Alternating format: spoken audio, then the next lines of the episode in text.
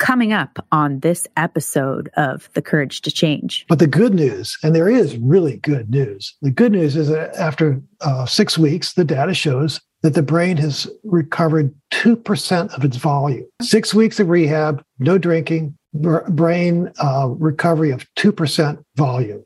Incredible growth of the brain. I had no idea that that would be the case. And what grows back the most is the white matter the, the white matter, the connecting fibers, the, the long mm-hmm. the cables that connect the frontal lobe, the part where we th- think we have willpower, to the uh, so the lower parts of the brain where we crave. With that with that connection being weak, you can have willpower, but it's really hard for that willpower to overcome a strong craving for alcohol. But with recovery, you eat well, and if you eat really well, you have better recovery.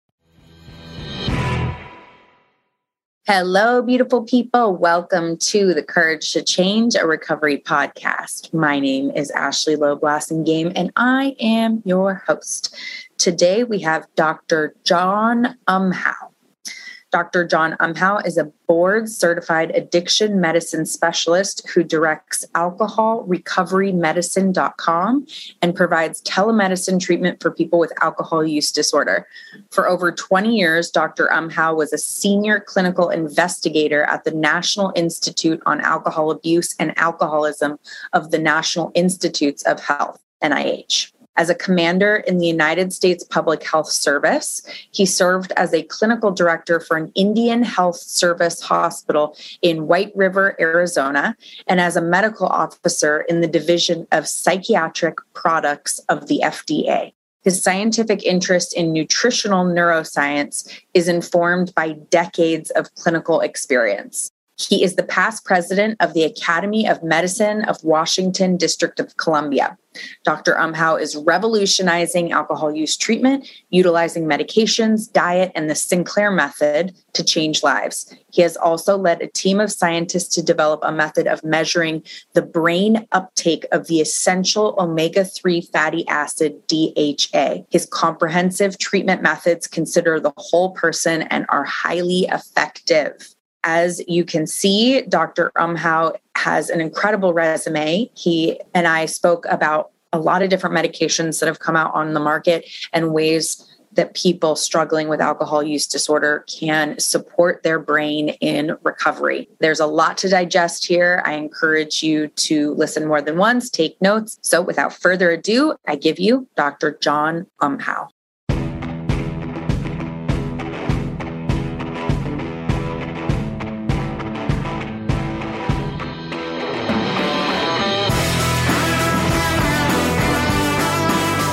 You're listening to The Courage to Change, a recovery podcast. We're a community of recovering people who have overcome the odds and found the courage to change. Each week, we share stories of recovery from substance abuse, eating disorders, grief and loss, childhood trauma, and other life changing experiences. Come join us no matter where you are on your recovery journey. Dr. John Umhau, thank you so much for being here. Thanks for your show. Really helps helping a lot of people. Really nice to to be a part of this. Thank you. Thank you. Yeah, it's really a fun project for me that and the fact that it helps people is such an amazing cherry on the top. So I'm I'm grateful. You've been doing this for over 30 years. You've been in the substance use disorder, addiction, mental health field. Can you give me a little bit of background on your career and how you got started on this lovely topic. Well, sure. When I was uh, a young physician, I was very idealistic and I wanted mm. to help people stay well. Mm. And so I did a clinical preventive medicine residency at Johns Hopkins. And that's where I got exposed to the whole alcoholism treatment field. And as part of the training at Hopkins, you had to go to a, a different Alcoholics Anonymous meeting every week. And I got really interested in the conversations that the guys and the gals would have. I was really enamored by the character development that I could see was so important mm. for recovery. And, and these were really people that had suffered and struggled and, and, and overcome and were helping other people. And I thought, as a physician, what better way to help folks is to mm-hmm. participate in this kind of uh, efforts. I love that. And I love that it was preventative medicine and they had you yeah. going and having this real world experience. I also love that it was Hopkins. I've just finished a degree at Hopkins, so very exciting. Oh, congratulations. Thank you. you so you go to these meetings and you see t- talk to me about this character development piece i i i know from personal experience but what did you see from from a per, the perspective of someone who maybe had no idea what you were walking into and they talked about how they had become better people, how they became less self centered, and they became more interested in, in other people and helping others. A lot of them had very, very difficult times. They'd hit bottom and they really were so grateful for life and for what they had. And they wanted to share with other people. And that was really attractive to me. Was that surprising to you? Is that what you expected? I don't know what I expected at the time, but what I was fascinating is that there were people from all walks of life. Yep. Every every kind of person that you could meet anywhere. Here they were in the meeting, and they had this in common. And it was a it was a, a kind of a common bond that, that they had suffered, and they were helping each other stay stay well.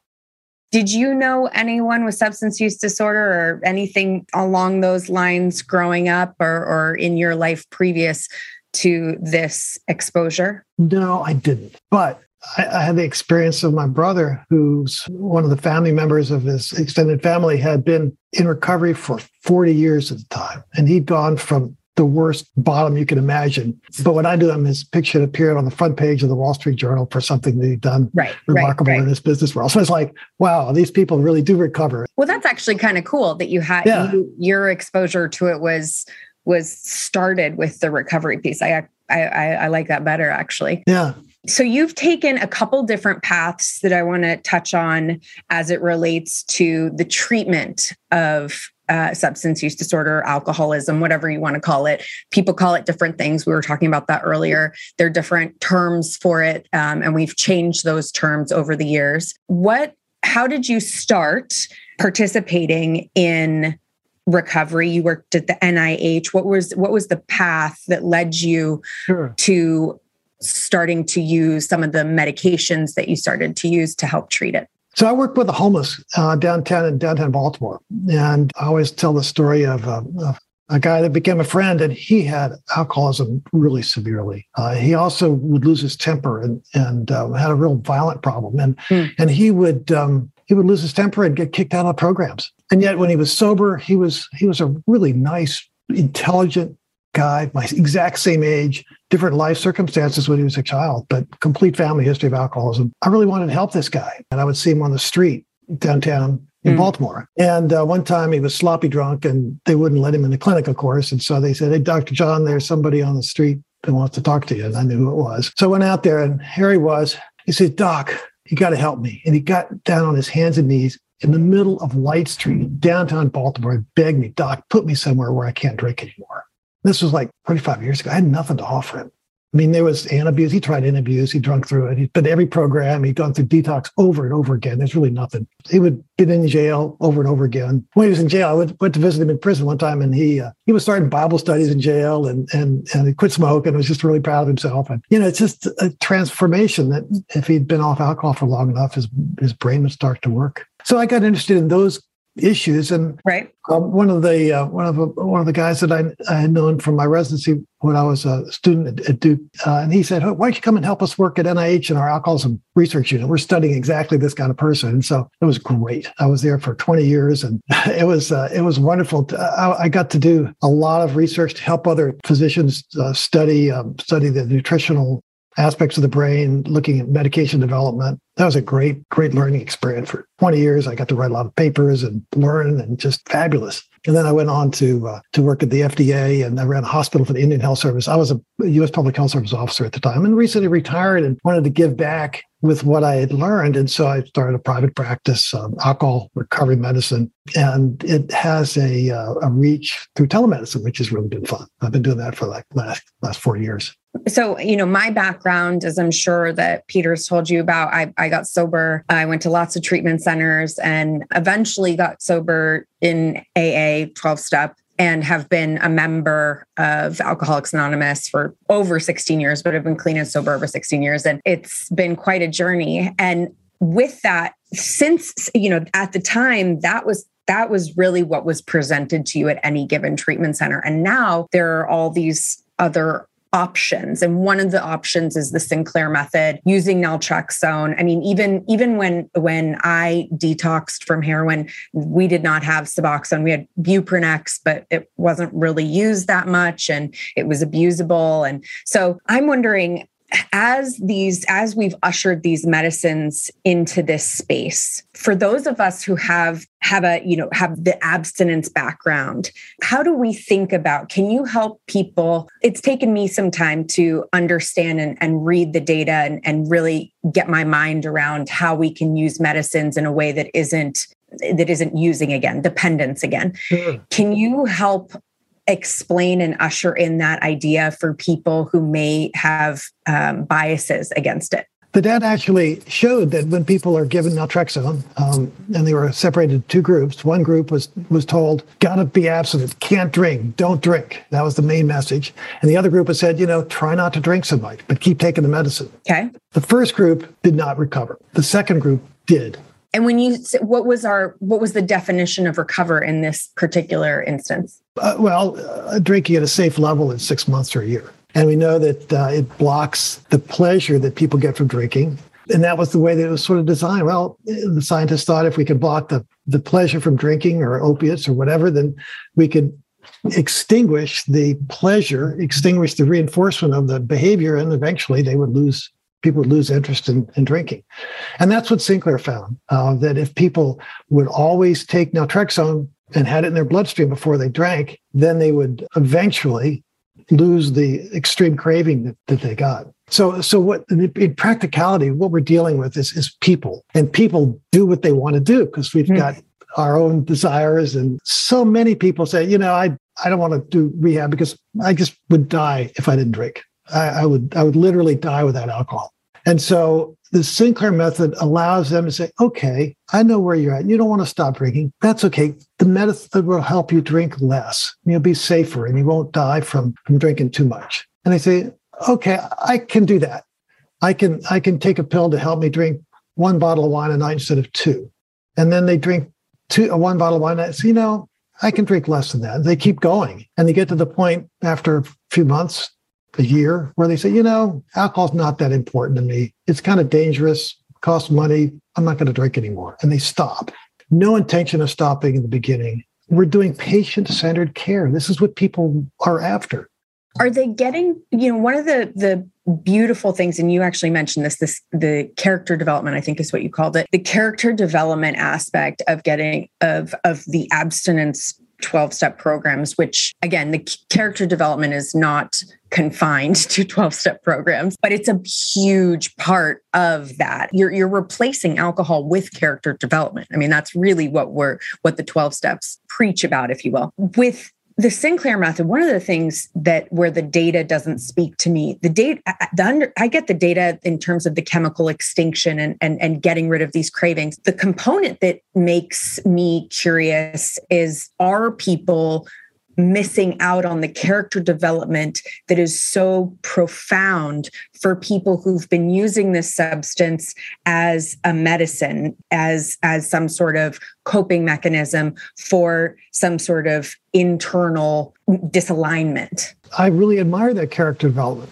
And we don't have the data on long-term uh, success for the sinclair method we have a year. Where right. after a year sinclair method works pretty good but what about the long term after five years? Do people yeah. feel like, hell, I can drink now? And we don't yeah. know. There is no data. It may work great, but I've seen people that relapse on the Sinclair method because they didn't care. You know, something something happened and they just said, you know, I must be well now. I can I can drink or right, or, right. or they just some life happens and they start drinking again. It's an issue. So my my idea from the get go with folks is to make sure that they do have the the component of the character development too, as, as best I can through the spiritual growth that they can experience through connection with their creator, if they believe in one, or with the community, or giving back, or working the steps as best they can, because the steps are not designed to only be abstinent. The idea is that you don't want to have alcohol destroy your life, and you do these these principles, and you and you um, do self examination, and you help other people, and you recover. You create community. Right, you create community exactly, and all that stuff fits well with however whatever medicine you use. And naltrexone is not the only medicine at all, but the uh, but the twelve steps really do in my mind, help the long term recovery.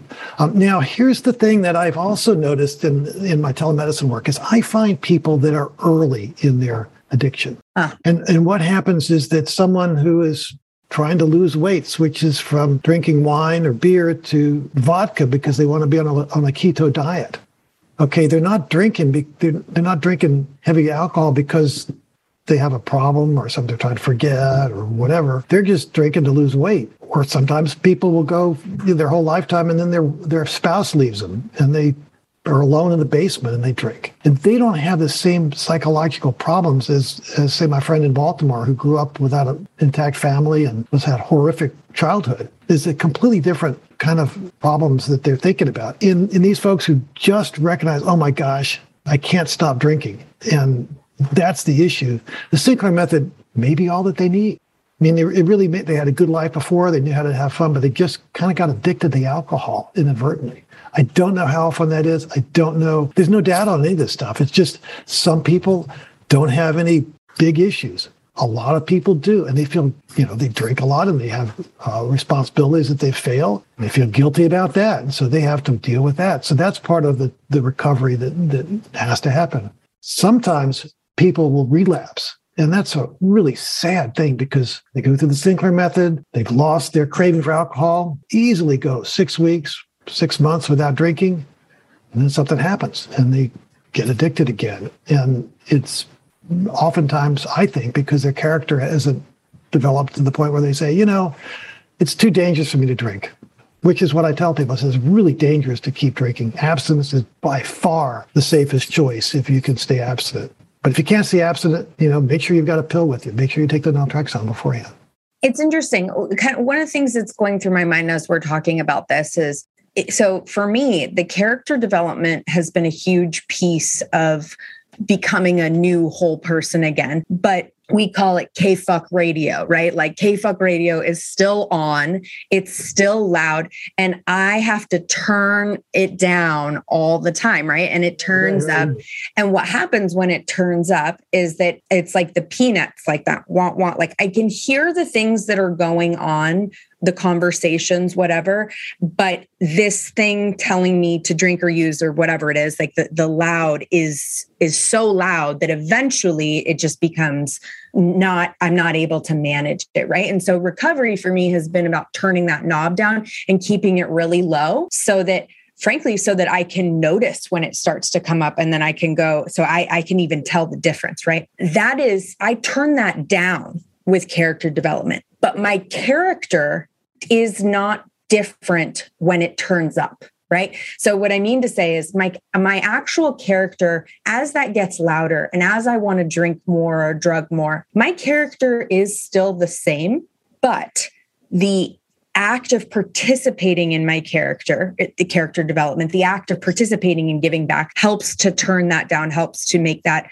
that switch. And one of the things that you're talking about is these people who you know, you, you talk about this guy in Baltimore, and then you, you talk about this person whose wife leaves him, right? And let's take these two examples. One has, I'm sure, extreme compounding trauma from life on the streets, which started out with trauma anyway, uh, a brain that's been so traumatized and and and so wired right so wired for trauma that trying to undo that is just you know you don't even know where to start. And this other person who probably has some trauma but this is the big thing they start drinking. The thing is that i wonder when you walked into those meetings and you saw that alcoholism does not discriminate it doesn't pick or choose right? It's it's we're all susceptible to it regardless of our backgrounds. I know people who have a beautiful had a beautiful childhood and that that's you know that's part of, there's a genetic component. When we're talking about getting to people early what i think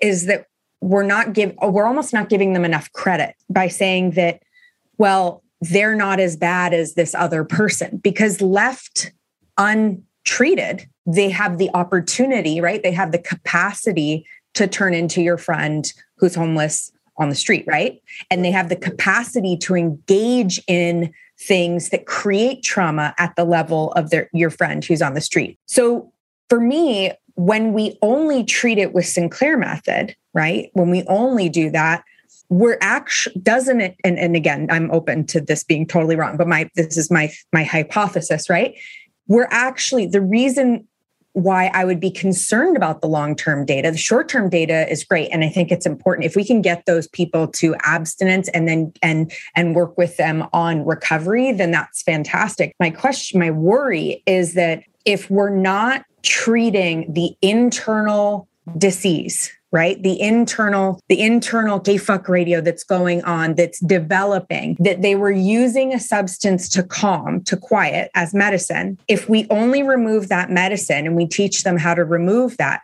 aren't we going to get another another aren't they going to find or look for another way to internally heal and which is going to cause a new litany of problems? There's an issue called um, the alcohol deprivation effect. And that's okay. one of the things that Dr. Sinclair first discovered, which is that if he had laboratory animals, he was a laboratory doc, he studied animals. And he found that if the animals that were trained to drink alcohol were deprived of alcohol, they would lever press to get it. And the longer that they went without alcohol, the more they would lever press. Oh, interesting. And and and they would Did it stop at a certain point? Like was there a No, they would they would keep going. They would want it more and more and more as time went on. And he called that the alcohol deprivation effect. And he explained it in a very logical way because the alcohol creates endorphins in the brain. Mm-hmm. And this, these endorphins are also what we get from pleasurable activities. Right. But the endorphins would the endorphin receptors would be flooded by this stimulation from the drinking. And then the drinking stops, and the endorphin receptors say, wait a minute, where's our stimulation? Where's our endorphin? And so they would multiply, they would become more sensitized. And so there'd be more and more of them. So they would want more and more of that stimulation. So even if the rat just thought about alcohol a little bit, he would get a little bit of the endorphin stimulation. So then would fire everything. We want some more. We want some more. And because you had increased sensitivity to the endorphins, you'd have increased sensitivity to the pleasure of drinking. And so that's why people would drink so much more on their first binge after stopping mm. drinking for a while. And that's where, where the naltrexone is so successful uh, in this synchronism because you target it. Okay, you're going to drink again. You're building up your your receptors. Let's block them. Right. So you you take the drink and there's no reinforcement. So that's how that works. For someone who's not doing naltrexone, who's instead living a happy life, the little sadness that they get from their wife leaving is then replaced by, oh, I'll go play basketball with my friends, or I will go and and uh, enjoy a church service, or I'll okay. So there's certain things that cause endorphins, and so it's not everything. It's human endeavors, efforts with other people. So you can sing, but you get endorphins when you sing in a choir. Mm, and you can laugh at a movie by yourself in the basement, but you get endorphins when you're in a comedy club and there's everybody laughing around you. And you can exercise in the basement, you know, doing your rowing machine. But if you're with, if you're in a spin class with other people, then you get endorphins. It's a human thing. And this has been shown over and over again. Religious ceremonies will do this. Right. Not a prayer, not a prayer meeting, but the standing up and the and the, and the participation right. and so forth is what gives the endorphins. And that's how 30 years ago when I was in AA meetings and these guys talked about being in recovery, you know, for 30 years, they would have rewired their brains so that when they think about drinking, they think about the meetings and the nice guys and the meetings and the holding mm-hmm. hands and the and the and kind of the hokey things that people talk about in the A meetings. But it's it makes people happy if someone's sad, they need relief. And so the brain says, How do I get relief? How do I get endorphins to calm that sadness? And the and the person thinks either I'll just have a drink of vodka or I'll go to a meeting and be with my friends and they'll encourage me to to have a good day and that kind of thing. So I think that it's a very biological effect. And uh, if you ask me some questions about the biology and nutrition, we can we can move on to that whenever you want to because that's really important. Yeah, that's where there where I was headed next. I know that there's two components. There's a gut component, and then there's also so it, with endorphins. There's BDNF, which I know is uh, I don't know. I, I could tell you what it was, but I don't know enough about how it differs or is the same with endorphins. But I know community create community and exercise create BDNF, which are happy chemicals. So there's a there's a piece there, right? I think it's the most fascinating story that we've learned in the last uh, few uh, decades about the brain is that we have a, uh, a component of the brain that that promotes growth and restoration and uh, new nerve pathways. And we have another part of the brain that says we got to fight off this bad stuff. And those are the inflammatory signals that we get from inflammatory cytokines. And that's what the diet acts on. So, what we want to do is we want to move our brain from the inflammatory state to a BDNF brain growth state where you're mm. growing new neurons. So, here's the fascinating thing we have MRIs of people that have been suffering from alcoholism for mm-hmm. a couple of decades. Um, they're in their 40s, and we have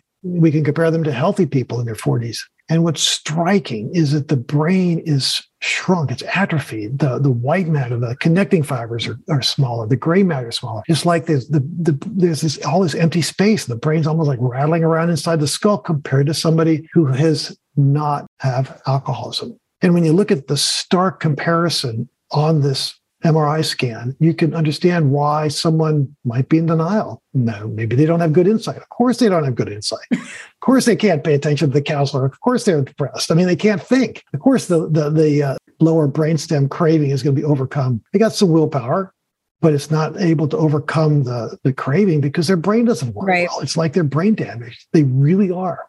But the good news, and there is really good news, the good news is that after uh, six weeks, the data shows that the brain has recovered 2% of its volume. Six weeks of rehab, no drinking, brain uh, recovery of 2% volume. Incredible growth of the brain. I had no idea that that would be the case. And what grows back the most is the white matter. The, the white matter, the connecting fibers, the, the long mm-hmm. the cables that connect the frontal lobe, the part where we th- think we have willpower, to the uh, so the lower parts of brain where we crave. With that with that connection being weak, you can have willpower, but it's really hard for that willpower to overcome a strong craving for alcohol. But with recovery, you eat well. And if you eat really well, you have better recovery. And that's one of the things that I, I talk to my patients about is what does that mean? Yeah. So I know we, you've talked, so eating well, and then there's specifically gut health that that is related to the inflammation that is related to um, making alcoholism worse can you talk a bit about that and what you've seen? Sure. Yeah, sure. So there's a sort of the one of the new theories that I worked on at NIH was the uh, inflammatory hypothesis of alcoholism. Mm-hmm. A lot of us in the research field are really fascinated by the fact that it looks like a lot of these mental illnesses are associated with inflammation in the brain. Uh, and we we detect that by collecting cerebral spinal fluid, wow. Uh, the, okay. brain, the brain fluid, and you can do this safely, and you can measure the uh, the levels of these inflammatory chemicals in the brain called cytokines. Could we call that? So I, I saw this a bunch of years ago at an addiction conference, and what I what I heard, and I'm someone who had who grew up with a ton of allergies, and so what what I heard was that it's it's akin to almost an allergy right? An inflammatory response that, that alcohol creates in the brain. Is that when we talk about inflammation in the brain can people almost picture it as an allergy well, allergy is a, an abnormality in our immune system, and that's what okay. we're, we're, talking about. It, it, a excessive amount of the inflammatory mediators. These cytokines are re- responsible for protecting the body against pneumonia or or mm. any disease, and and the, the uh, you can think of the the red swollen area of your foot when you get a cut. Okay, um, that's an inflammation response. Well, there's a there's a cycle. So a little bit of alcohol reduces inflammation. That may be why oh, perhaps perhaps people live longer when they drink just a little bit. Why would that be? It's a it's a, the property of a lot of uh, chemicals, drugs, and so forth. In a, the dose makes the poison. dose makes the difference, right? So uh, the effect of a lot of things is different at different doses. Right. Basically. So at a small dose, maybe a glass of alcohol or less, probably less uh, a day reduces inflammation. Interesting. Okay. And so, so, but people keep drinking or they get addicted, and that upsets a number of things. It increases the uh, the chance that people will be malnourished. They'll eat, drink so much alcohol, right. they don't get enough zinc. Uh, they won't get a good a good B vitamins. They won't have enough of the other minerals or, or omega three fatty acids. And they also upset the microbiome. So you get more a less diverse microbiome. And less diversity is good in ecosystems. Diversity mm-hmm. is good. You don't have too much of one thing. But when you have alcohol, alcohol, alcohol, you get fewer and fewer bacteria, and you get more of this gram negative overgrowth of bacteria, which is an abnormal situation. And, and that allows for excessive gram negative debris, which we call endotoxin, uh, to get into the bloodstream occurs a little bit in everybody, but in alcoholism, when you have the def- deficits of omega 3 fatty acids and when you have deficits of B vitamins or zinc, you have excess uh, this going into the circulation. Goes right to the liver through the through the portal system which is the blood supply to the liver from the gut. And then the liver is fighting off this inflammation with a, uh, a response inflammatory response. There's excess inflammation and eventually the liver becomes inflamed you get fatty liver you get uh, cir- uh, cirrhosis eventually and people have liver failure. But in, in the short term we do get inflammation from the liver and that goes into circulation together with excess alcohol that gets into the brain. The brain detects that inflammatory signal. It also can detect inflammatory signal from nerves in the in the gut, and um, the brain says, "Oh my gosh, we have an inflammation state going on here," and this can be exacerbated by allergies, by poisons, by maybe paint fumes, maybe uh, uh, maybe toxins in our environment, and certainly other cytokines that are inflammation uh, markers. And so what happens is the brain gets in this excited state that says we got to do something, and so the excess cytokines actually um, create uh, an environment where nerve cells die. And the excess debris from the nerve cells is thought perhaps to increase even more cytokines. So you have this sort of a feed forward process. Yeah. And that's one way some people think that the brain may shrink. The brain cells are killed by this excess inflammation. And of course, then that makes it even harder for the willpower to affect the craving for alcohol that's developed. And people yeah, learn if you drink, you feel better. And so the right. process continues. Right. The vicious cycle. Right. So the one thing I, I, heard a talk you did where you talked about the blood brain barrier and you talked about so the blood brain barrier is meant to protect the brain from from a lot of these things and that the more that, that it basically at some point alcohol can get through it and it becomes more permeable right. depending on what people eat is that accurate? Did i get right. that right. right? So that's right. So the so the um, so you have a the gut barrier also becomes more permeable. Sometimes they call it leaky but the brain blood brain barrier oftentimes is is more open to the inflammatory signals when people drink heavy. It, it also gets inflammatory signals through the nerves and so forth. So that's that's exactly right. Stay tuned to hear more in just a moment. Hello, beautiful people. If you've been listening to the show for any amount of time, you've realized a critical feature in every story is finding a community of supportive people. That community takes many shapes, and there is no one size fits all approach. That's where lionrock.life comes in. We host 70 plus meetings a week on a topic that likely matters to you. Those community meetings include things like grief, anger, parenting and recovery, meditation, nutrition, navigating relationships and recovery, and so much more. I think you'll really love it. And I want to give you a chance to try it for free for one month.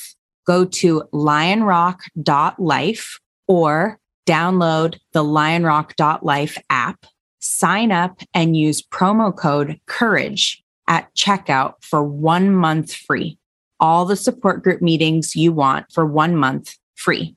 Check it out. Worst case scenario is you meet some great supportive people and you go on your merry way. Okay, back to the show so you know as a as a parent right as a as an out i'm married to another alcoholic in recovery and we have this genetic thing and, and we we have twin boys and we look at this and what i think about our children are there was a study that came out showing that tylenol reduces glutathione which reduce which is damaging to the blood brain barrier which is something that small children are given a lot well before the blood brain barrier is even closed. There was a study showed that we have 10% of the nutrients in an apple that we have today that we do from 50 years ago. I'm wondering if these types of things are ways that we're contributing to the increase in we'll call it alcoholism addiction compulsive behaviors and, and mental illness that we're seeing in the world today do you do you have any thoughts on that? Unfortunately, don't have enough data to say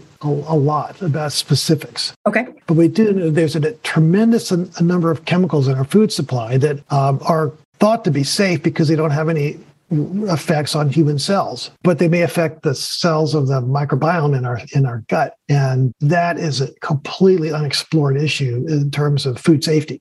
How are these the, chemicals called surfactants that make uh, mm-hmm. make our pudding smooth when they sit on the shelf for six months and how does that affect our, our the gut microbiome and interaction between the gut and the gut uh, the gut wall and the microbiome we just don't know we don't think it's really really healthy. You, you talk about your your children, and I and I would put a plug for um, eating eating seafoods. Fish has been associated with uh, a lot of really good mental. It's, it really is the omega three fatty acids from fish are something that I studied. Um, when I was at NIH, and we did the uh, first PET scan of the omega 3 fatty acid DHA to measure how much goes into the brain. And we also discovered that when people are in alcohol recovery after three weeks, the brain is sucking up a lot more of this DHA, uh, this omega 3 than normal. So we know that someone in recovery. We have a deficit. They have a deficit, or at least they, they are sucking up more of the DHA. And it's really a profound effect that I've seen mm. clinically when people take omega threes. Uh, it was thought when I first did my research, um, you know, more than twenty years ago, we were thinking that the omega threes just uh, act because they replace the uh, omega six fats in the right. cellular membranes everywhere, and that's and omega six are bad, right? It's not that they're bad, bad. but they're bad in excess. And okay. the problem is, problem is, the problem is, is that omega sixes are so are so abundant in in um, modern industrial food supply okay. that they they kind of overwhelm the the body with the omega six. So we have like thirty times more omega six. Oh wow! I mean, like soybean oil Something. is soybean oil is this huge commodity. We we feed uh, soybeans to to cattle. We feed the chickens, hogs. It's in anything in this in basically any kind of salad dressing you want to buy on the market. You know, if they say if they say it has a, a, olive oil blend, it means there's like a little bit of olive oil and the rest soybean oil. And soybean oil has so much omega six in it that um, it's thought that that promotes promotes inflammation. There are a lot of people that that think that you can get the same effect by lowering omega 6 as you can by increasing omega 3 in your mm, diet because it's such a profound effect. May, it seems to be related to pain. Arthritis pain goes away with uh, excess when you take more omega 3 so we were studying omega three, and and we found that um, the half life of omega three in your brain is two and a half years. So what that means is that wow. you're, if you if you change That's your dose huge. from eating you know fish once a month to eating fish every day, like I do, it takes ten years for the effects to to kind of even out what about any of the you know the metals the like the types of seafood the you know the the stuff that's in a lot of our food farm raised that kind of thing? What i what i do know is they, they they've done studies that, that look at the mercury and mm-hmm. yeah mercury's a bad actor. It can cause brain damage but the problem is that when you have fish that have mercury in them you don't know whether the, the mercury in the fish is worse than it is to be def- deficient in omega 3s. And it looks like the selenium in the fish, along with the omega 3s, really does protect the brain. And in fact, there, was one study looking at um, a man looking at, I think it was heart disease in England, and the people with the uh, omega 3 fish consumption had higher mercury, but they also lived longer and had less heart disease. So the mercury was, right, right, it, right. It didn't, it didn't right. go the way that they, they thought it would. Right, right. And and um, in terms of um, farm fish, you know, there may be other the nanoparticles that, that get into the into the farm fish it's it's really hard to know. Um, i think probably the safest food to, to have is like sardines because they're small fish and they're low on the food chain and and uh, whereas the big fish like uh, the uh, swordfish maybe have too much mercury in them so you want to avoid that. But in my personal uh, opinion prohibition against eating fish when you're pregnant is completely nuts and that's done more. I think that's done more harm to uh, the world than anything, any public health invention ever, because the child childhood defi- deficiency of omega three yeah. fatty acids affects development. And we we know from uh, the ALSPAC study, but uh, uh Dr. Joe Hibbeln, who I work with, really was fascinated by this effect, and he did a study in England looking at uh, this uh, population study called the ALSPAC study, and they looked at the ALSPAC started um, oh, about 20 years ago, I guess, and, and they looked at about 15,000 births in England, in the study hmm. in the county of Avon, England, and they followed these children up to seven years to see how they turn out. And they studied everything they could think of at birth, uh, blood levels and everything. And they found that, that even after controlling for like 23 variables, the more fish the women ate while they were pregnant, the, the um, better sociability the children had. They had less lying, cheating, stealing. Um, wow. very much more pro-social than the uh, uh, than the children whose mothers didn't didn't eat any fish. It was it was so profound that the the girls who are traditionally better behaved than the boys had uh, without any fish had behavior that is as bad as the boys. And it it it also tracks wow. for intelligence. It's extremely important for brain development. As you can imagine these are the fats that are concentrated in the brain in the white matter. Mm. and so it allows the different parts of the brain to communicate. And my way of thinking is that's is that's the way that humans are designed to be. We're designed to have different parts of our brain our, our visual cortex and our emotions and our and our frontal cortex to be well integrated and that well integration allows us then to, to respond to our society because so much of human interaction is, is our brains are designed for human interaction. Right. And when right. they work really well, we have really highly civilized societies. I'm thinking about ancient Greece uh, or Elizabethan England, where we had lots of fish consumption, high omega 3s. Vitamin right. uh, D is also important. Vitamin D is important for brain health. It's a neurosteroid. So if your brain right. doesn't have enough vitamin D, it's more likely to become depressed. Vitamin D is, is like a hormone, sort of. Um, and we're chronically vitamin D deficient as a as a country. Right. So I did a study looking at the service members and service members that had perished by suicide compared to um, service members that yeah. were matched in age and rank and so forth that um, they were healthy and, and survived. And, and, it turned out that about 5% of the, the variance in the, in the suicide risk uh, was related to low vitamin D. I um, unfortunately not a whole lot of things were done about that. It seems like it'd be very simple to to help make sure our our soldiers were not deficient in vitamin D. So so is there a difference between taking vitamin D and the synthesis from the sun? Do you need both? Can you live with one or the other? Well, so that's a great question. So people do not get sufficient vitamin D in their food. It just uh, it's just not. You can you can uh, prevent rickets by perhaps drinking vitamin D milk not everybody can drink milk, so they don't get it. But the issue is that that all the the level of vitamin D that you get from drinking milk isn't sufficient to protect you from perhaps some of the other disorders that, that vitamin D could help with, like cancer or, or even preventing infection disease, or uh, in, in, the case that I was looking at, preventing a, you know, suicide. Maybe you need a higher dose than what you could get in food. Mm. And in terms of the sunlight, sunlight is, a, is an amazing benefit to the human body we get uh, increased uh, nitric oxide, which relaxes the bloodstream. We get increased uh, melatonin. Uh, we get inflammatory effects from the ultraviolet light through cytokine effects. And we also get effects from the infrared. The infrared can uh, reduce inflammation um, by affecting the uh, mitochondria as, as deep as like you know, five inches inside our body or something wow. like, like that. It's, a, it's an amazing benefit for sunlight. Of course, people that are exposed to sunlight get less SADS too the seasonal affective disorder. And some people think that that's also part of the uh, benefit of vitamin D is you don't get as much seasonal change in, uh, uh, yeah. in depressions or what are some of the other medications? You're saying that there's other medications that are being used that are helping. What are, what are you seeing out there? So there's been a, a number of medications that have come out since I started using uh, naltrexone. So naltrexone came out in the early 1990s, uh, and we have also acamprosate. The acamprosate works great um, for people that are want to be abstinent. They do not want to drink again, and they've come out of a, a detox program or rehab program, and they do it and they don't crave alcohol. It reduces the unease that people feel. And I remember a guy that I saw last. Um, well, I guess I have an appointment with him coming up uh, in a couple of days, but uh, he sees me every every six weeks or so now his story is that he couldn't stop drinking vodka, couldn't stop drinking. And his wife um, liked to drink and she kind of liked him. She didn't mind him being drunk and, and he knew it was destroying himself. And, the, and the, he, anyway, they, so they split up. And so because of the whole divorce thing and they had children everything like that. So he came to see me after in this process, you know, and, and uh, after about four, four months or so, um, the acamprosate had really helped him. So he didn't relapse again. He just stopped drinking. And um, he just was so thrilled that he wasn't drinking. But he confided to me, he said, Doc, if I had known that there were medicines that exist which could stop my craving for alcohol. If I'd known that 14 months ago, I wouldn't be divorced today and I wouldn't be sharing mm. custody with my kids and that kind of story really motivates me to, to, do podcasts like this because people need to know that the medicines can really help. So that's that's what medicine I've studied. It's FDA approved, and it's it's the.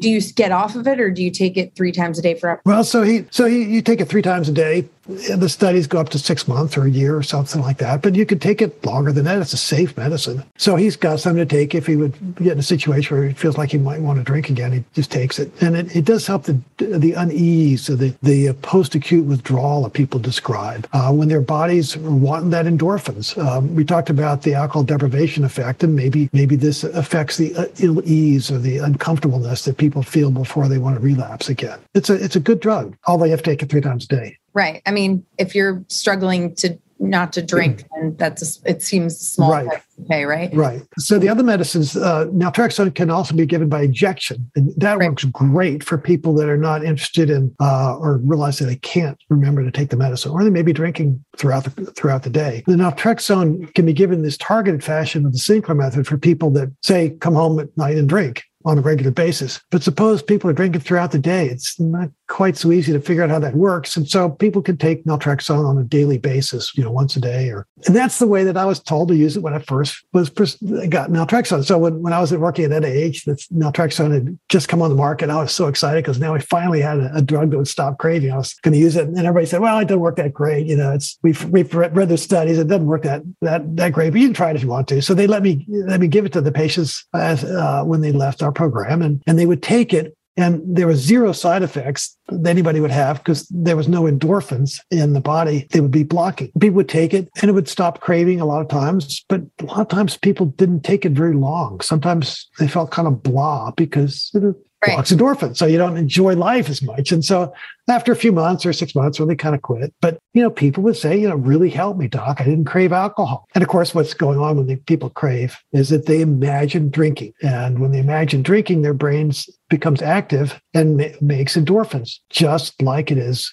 when they drink. Think of Pavlov's dog. Remember Pavlov's dog would salivate and have all the, the activity in his, in his in his brain of eating even before he got the uh, the food because of the bell would go off. And the same thing would be when we uh, if you're at uh, have alcoholism and you see a uh, uh, advertisement for alcohol and all the same neurochemicals go off and you start thinking about alcohol and that it, it works with the same principle that people experience more pleasure with the first drink and right, they drink right, more right, and more and more. They have sort of a manic feeling. You got to have more and more and more. And that's blocked by the naltrexone, particularly uh, if you give the naltrexone in, in, such a way that the blood levels are maximal when they have that first drink. And that's what that's the way the Sinclair method works. Is I published a, a letter about this because people didn't realize that that by taking it like Dr. Sinclair recommended, which was an hour before you drink, an hour later the blood levels of naltrexone are maximal, and that's when people get the the, the, the maximal protection of, uh, against the endorphins produced by the alcohol. The same way the naltrexone uh, given in this manner works better when people drink a less concentrated beverage or they drink hmm. after having a meal um, right. because there's right. less uh, stimulus. Con- conversely, if people uh, try the Sinclair method and they uh, are putting down shots of vodka, there's too much endorphin stimulation for the naltrexone to really block that kind of reinforcement, and it's harder to reduce the consumption as much. You know, the naltrexone is a fairly safe drug. Uh, you have to worry about uh, people with liver failure when you take naltrexone. Uh, you don't want to make the liver problems worse in somebody in that situation. So, but otherwise, it's fairly safe. It's a it's a good drug. It causes nausea. Sometimes people get headaches, um, and they're you know can affect their mood too. People can be. I've heard of people getting suicidally thinking on it, so they had to stop it for that reason. But some people feel anxious. But you know, most of the time, people can tolerate it really well. What's really nifty is it, it seems to work best for people with alcoholism uh, who have the genetics for alcoholism. So it kind of helps those people the best. Yeah, yeah, yeah. That's really interesting. What uh, do you hope to see our field embrace or become in the next five to ten years? In terms of asking your question on where the where the field should be in, in the next five or 10 years. We have an, an amazing cadre of, of really caring people that, that want to help people in recovery. And the knowledge needs to be disseminated about the critical nature of nutrition. We need to allow that brain to recover so that people can hear what's going on in, in a meeting or they can hear a counselor talk about things. Right. Oftentimes people are struggling and they feel really guilty about their abilities to stop drinking and they feel like they're bad people because they can't stop drinking. What I've noticed has been fascinating is that sometimes people take the naltrexone, all of a sudden they don't crave alcohol and they stop. They, they realize the alcohol is a disease or, or a disorder, and it's not their fault. and they're not guilty. They're not bad people because they crave alcohol. They realize that it really is a biological problem. And that's sort of a light goes off. I remember one very eloquent uh, patient of mine just des- described having gone through psychotherapy for years for his alcohol problems. And then once he started taking the naltrexone, the craving went away and he could control the drinking. All the issues in in the uh, counseling sessions changed mm. because they were no longer around his inability to control drinking. They were around other issues which I always thought was fascinating. And I think there's people in the uh, addiction treatment field will will see amazing uh, benefits of using medications and nutrition. They didn't really tell you about the practical things that I see about nutrition. I'll start people on nutritional uh, therapy oftentimes before they get any medications, pharmacology. I just start them on high dose fish oil and them all the vitamins. Even calcium has been shown to reduce craving. All these things. What happens is they just think clearly. They they they lose their brain fog. They can concentrate. They say, "Doc, you know, I just my head's cleared. Mm. I can understand what's going on." It's really wonderful that, yeah. that just a simple simple thing like that can make a difference. But it really can, and that should be part of the future. When we need to see people as a holistic uh, in a holistic perspective, people have need to clear their mind. Sometimes that requires inpatient therapy to, to get that uh, space where their brain can heal. Sometimes it doesn't, but it always needs good nutrition quality foods. And then sometimes people just need, need medicines to overcome the alcohol deprivation effect that causes craving after after uh, some time without alcohol. It's not that they're guilty or bad people. It's just that that's the way that the brain is, is, is set up so the craving for alcohol will increase with time. With the, the medication tools that they have, the brain can be rewired, as Dr. Sinclair used to like to say, so that people don't have to have a, a recurrence of their binge drinking anymore. So that's that's what the fun thing is. You know, I have the private practice doing telemedicine, and it's so satisfying to be able to help people who come to you know they find me on my website or they read about the alcoholism on my website and they and they just are so so grateful that their their head clears with the nutritional things and they, they can feel like they've um, got a new lease on life they're not going to die from alcohol and they're really just um, very grateful about that yeah it's a it's a really scary thing to feel uh, incredibly out of control. And and since you talked about seeing people who are more functional um, you know kind of in the earlier stages one of the things that i remember feeling in the early stages well I, i'm able to do all these other things but when it you know i'm able to manage and control all these this list of other things but when it comes to this one thing, it's a completely different story. It's mind boggling. You can't figure out, like, why is the formula I use on the rest of my life not working in this area? And it's just, you know, it, it's just so upsetting. And so it's amazing to to hear about all the things that we have to offer. Well, thank you so much for coming on and sharing this with us. I'm going to put lots of resources in the show notes, uh, the names of the medications. Where can people find you if they want to come and talk to you after this episode? My website is alcoholrecoverymedicine.com. Well, thank you so much for being here. I really appreciate it. Oh, Ashley's great. You have a great show. It's fun. I send people to your show all the time. Oh, thank you. This podcast is sponsored by lionrock.life. Lionrock.life is a diverse and supportive recovery community offering weekly over 70 online peer support meetings, useful recovery information, and entertaining content.